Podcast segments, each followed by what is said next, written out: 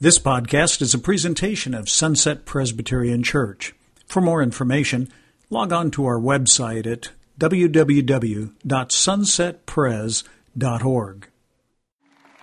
Well, this morning we're continuing our sermon series on the book of Judges, and I'll, the story that I have to tell starts 1100 years before the time of Jesus' birth. It's a story of a battle or at least that's where part of the story happens.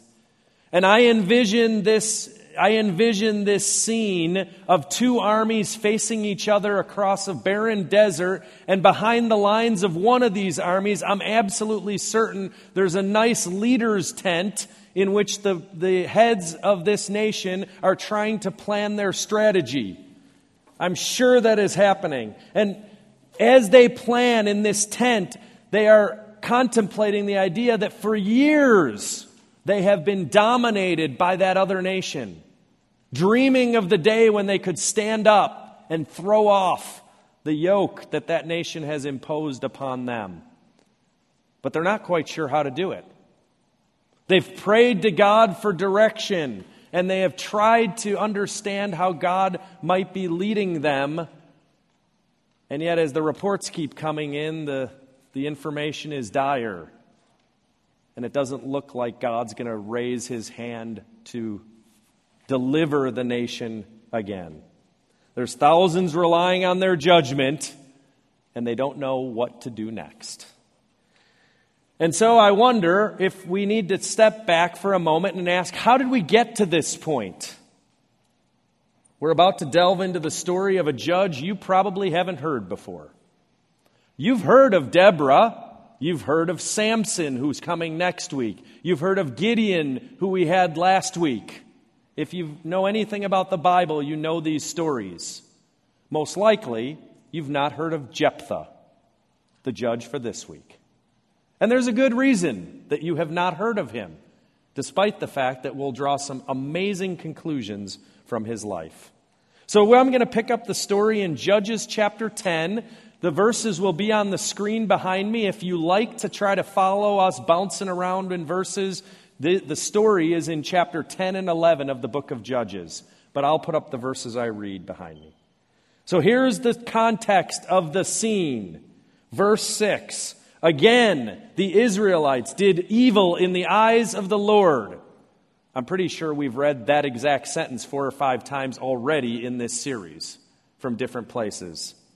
They served the Baals and the gods of Ammonites and the gods of the Philistines, and there's a whole list of others. And because the Israelites forsook the Lord and no longer served him, he became angry with them. And he sold them into the hands of the Philistines and the Ammonites, who that year shattered and crushed them. For 18 years, they oppressed all the Israelites. Israel was in great distress. Then the Israelites cried out to the Lord, We have sinned against you, forsaking our gods and serving the Baals. We've seen this movie in the book of Judges before. This is the pattern that we've been talking about. The Israelites do, they turn away from God, they do bad things. They realize that they are in trouble and they cry out to God for his deliverance, who responds by calling a judge who wins some sort of a battle and then brings peace to the land for as long as that judge lives. This is the pattern we've seen over and over and over again in the book of Judges. But this time is different. Verse 11 The Lord replied, when the Egyptians, the Amorites, the Ammonites, the Philistines, the Sidonians, the Amalekites, and the Maonites oppressed you, and you cried to me for help, did I not save you from their hands? But you have forsaken me and served other gods, so I will no longer save you. Go and cry to the gods you have chosen. Let them save you when you're in trouble. That's a hard verse, isn't it? Set of verses.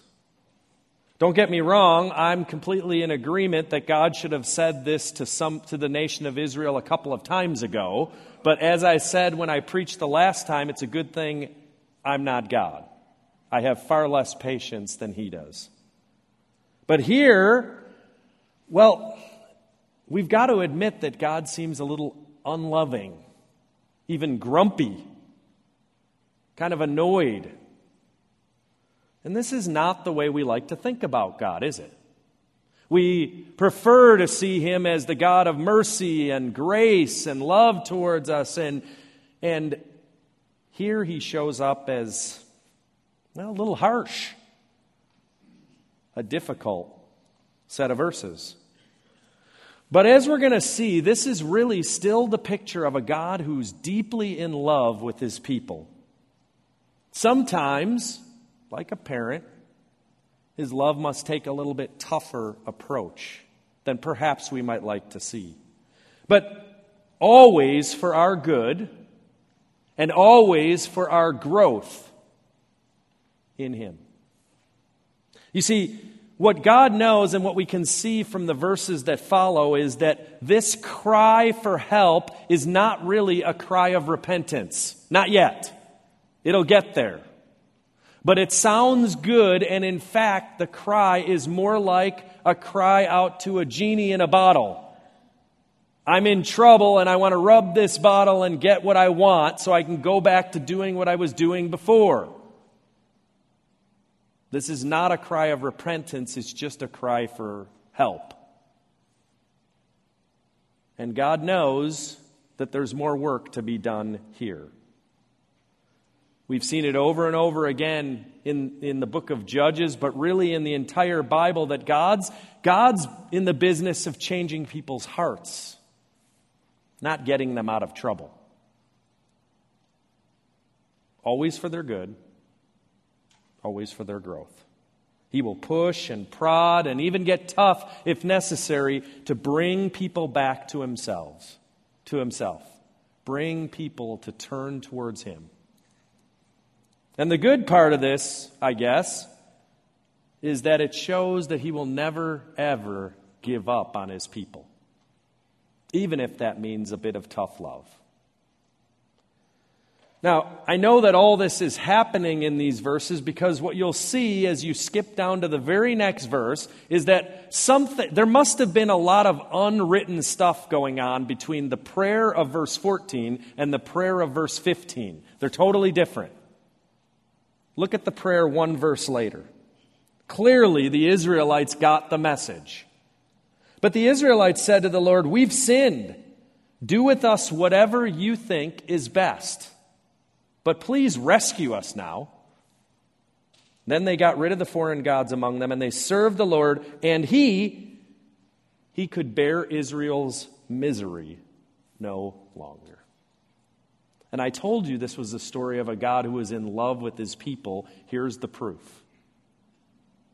Something happened between those verses, and the people got the message. And now they pray a, a, very different prayer God, do with us what you think is best, but we'd like it if you bail us out. It's okay to pray for being bailed out, but they're praying a true prayer now of repentance a prayer that God hears and acts upon and says, I can't bear to see you in misery anymore. And all we see that all God ever really wants is for us to return to loving Him, return to relationship with Him, even if we've turned away for a long time. And because they've done so, they're about to experience a massive victory, just like they have multiple times before in the book of Judges. But before we proceed with the account of the rest of the story, I want you to notice what leads to the victory. What gives the people the victory? Notice, please, that they have no leader yet. They have no strategy. They have no vision. They have no plan of any sort that we can tell all of the things that we would do, and none of them bad. It's not great intelligence or top notch charisma. What changes things, what wins the battle, is a heartfelt prayer of repentance. Boy, I confess that that's sometimes the last thing I do. I throw in the prayer after I've done all the planning, just to make sure. But that's what changes things here a heartfelt prayer of repentance. An incredible lesson for us. And as I was writing my sermon, I thought, time to pray, really, and offer that sort of a prayer. So, Father, thank you for reminding us through the story of the book of Judges that it's not through our work, it's always through yours that spiritual victories are won. And so this morning, as we contemplate our lives and the life of our church and the future of, of our church and all of the things that we're involved in, Lord, we want to repent of thinking that it's about us. Ask your forgiveness for thinking that it's about leaders or strategies or plans. And recognize that it's about following you with all of our hearts, all of our minds, and all of our strength. Will you help us to do that? As individuals, as followers of Jesus Christ, and as a church body, in Jesus' name we pray. Amen. Which brings me all the way back to the tent on the battlefield where we began the story. The leaders of the army still sit there. Oh, they've prayed now. Without a plan, still, without a deliverer, groping for an idea, any idea that will help them to come up with what to do next. And this should be a movie because the next thing that happens is someone in the tent says, I got an idea. There's a guy I know. This is starting to sound, this never goes well. There's a guy I know who would be perfect for this job of leading the nation. He's a mighty warrior. He has a few things on his resume that uh, we may need to overlook. He, nobody knows who his father is, and his mom was a prostitute. A little bit of a problem. Uh, also, he got kicked out of his house when he was uh, growing up, and he went off and became a criminal, and now he's a crime lord with people following him and just uh, stealing from folks probably most of our army thinks he should be in jail, not leading us. Oh, and one other thing.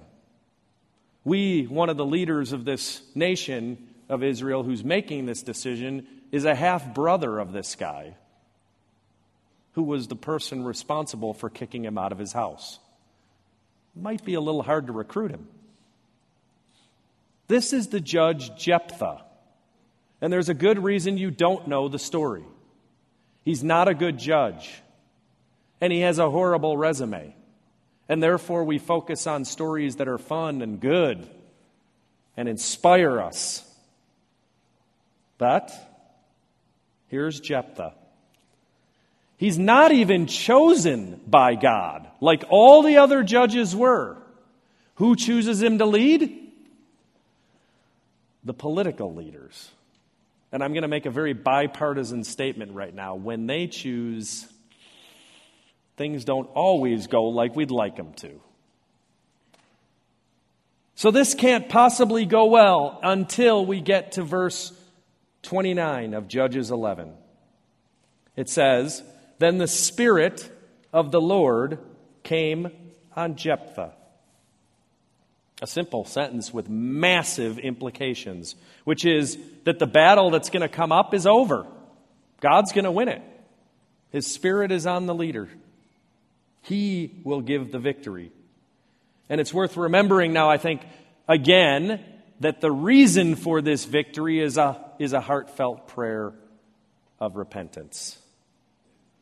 We've seen over and over and over again in the book of Judges that God wins the spiritual victories. He has used horrible strategies, He's used flawed leaders, He's used bad plans, and He's used poor decisions. He uses whatever He wants, frankly. And He gets the glory. He's the one who gets the praise because nobody else could make any good out of these situations. God alone wins spiritual victories. But Jephthah has a problem here. He doesn't realize that this is what how things work, I guess, and he makes a huge mistake. He tries to hedge his bets, which I've done a time or two. I believe that God will do something, but I just try to help him out a little bit. You ever been in that spot? Jephthah, well, it says in verse 30.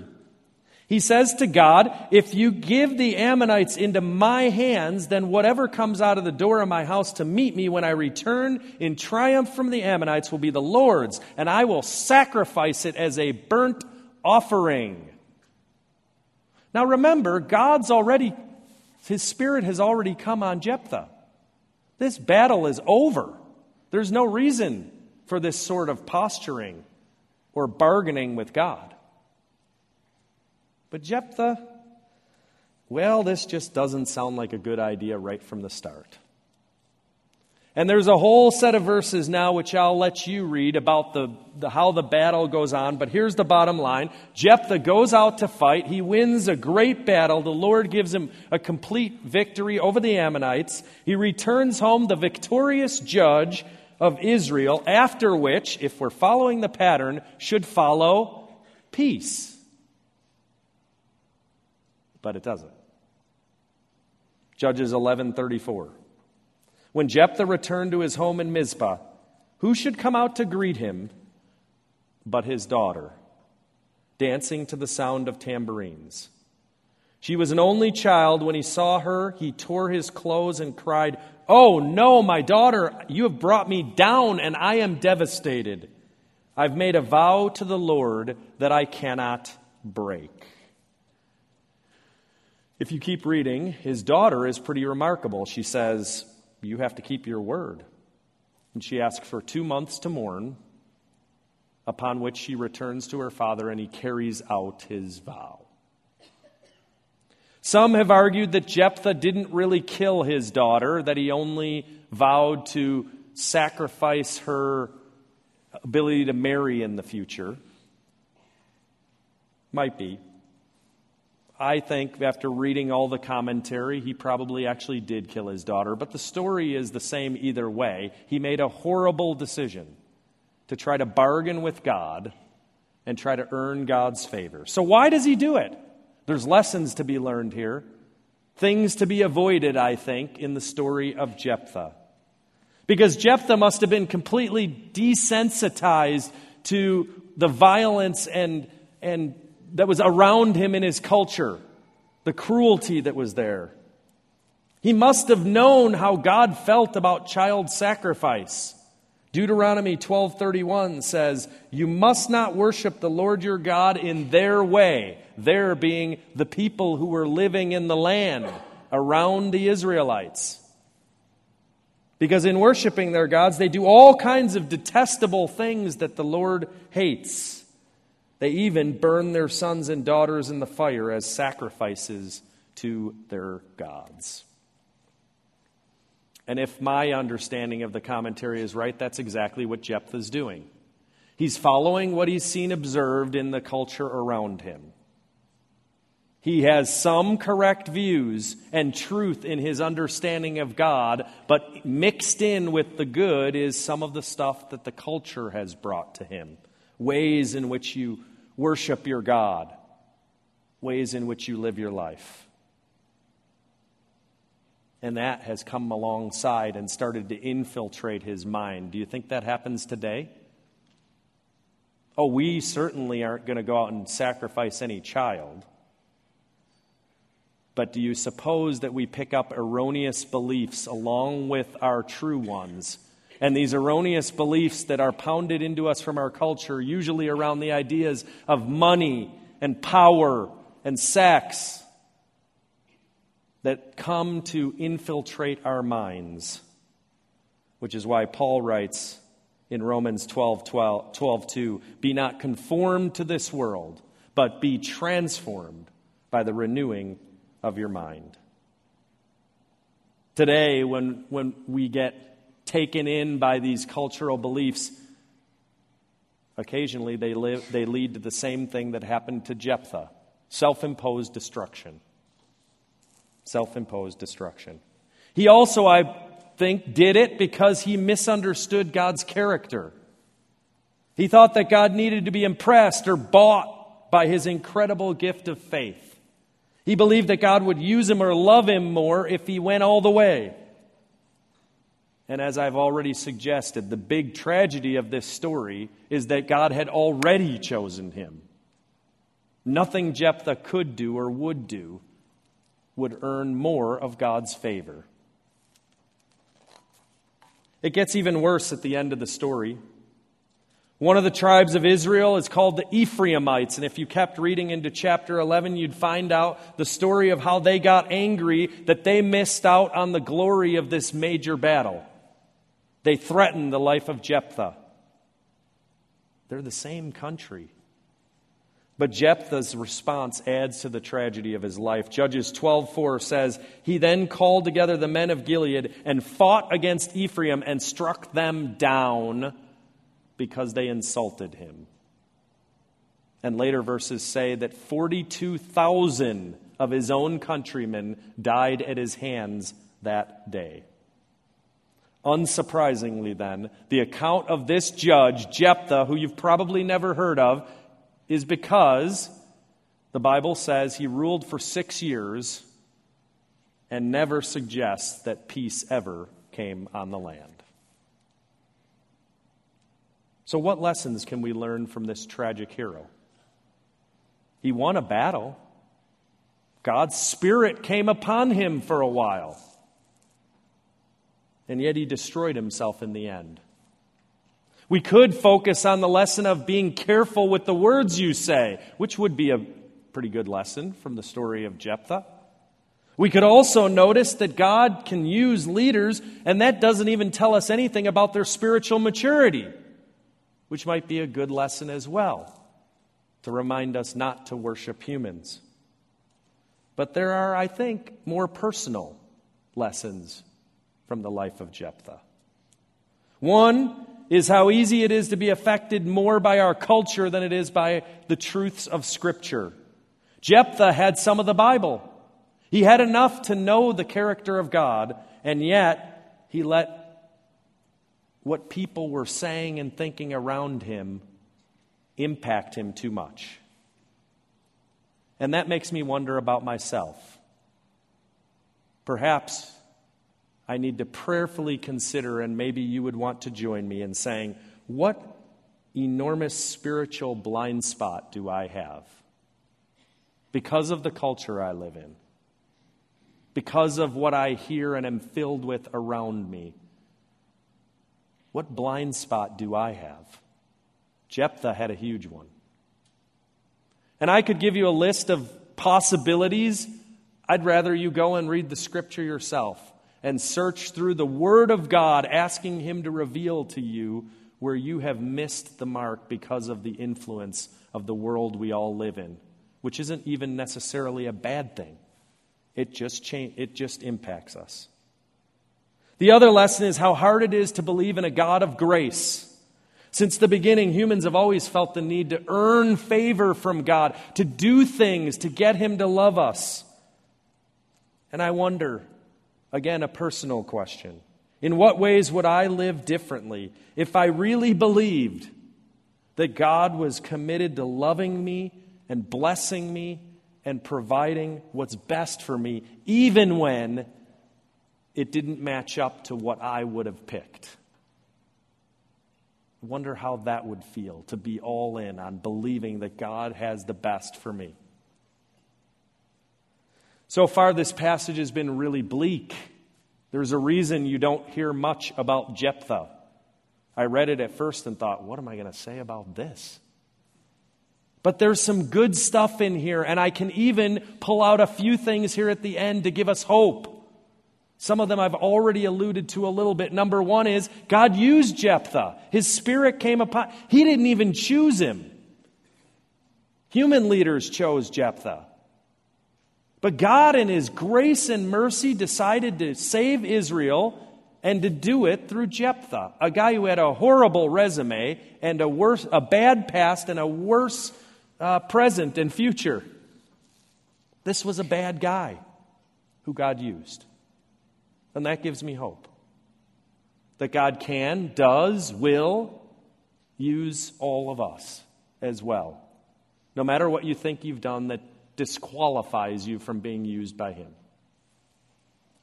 There's another surprise. Jephthah, well, his name shows up in the most unlikely of places. For those of you who know the Bible, you might recognize when I say Hebrews chapter 11. It's a listing of the heroes of the faith. There's a long list of people.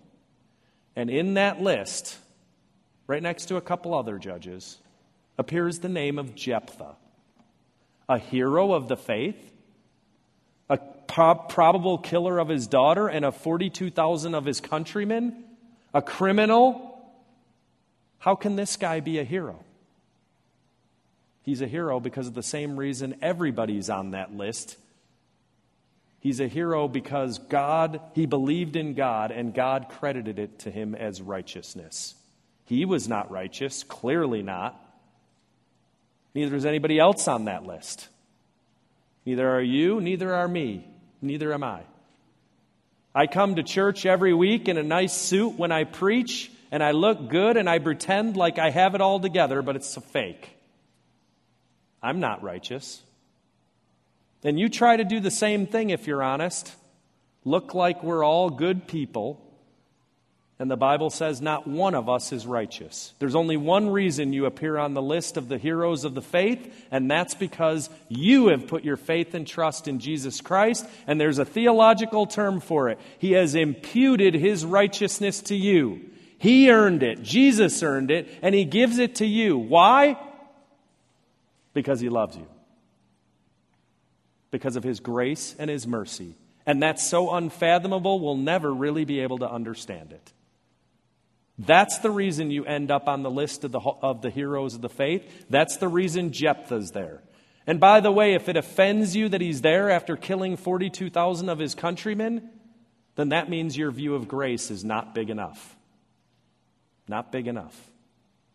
Because the truth of it is that God says no matter what you've done, no matter what you will do, no matter the sin and the way in which you have turned against Him, with faith in Jesus Christ, you get His, His righteousness.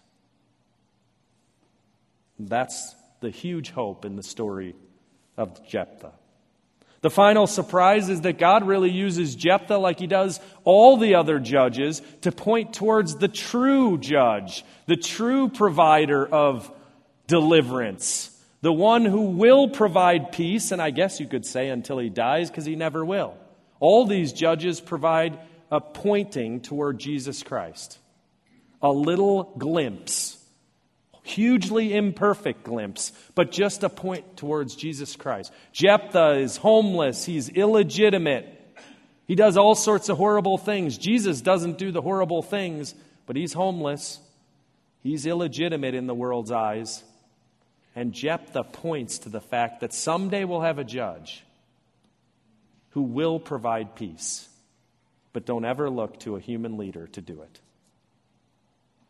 It's the story of Jephthah an amazing story, actually, for you and me as we think about our own lives. That God is a God who is drawing us to Himself, always for our good and always for our growth.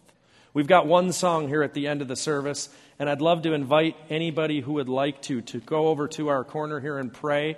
Some of our elders and prayer team members will be over there to join with you.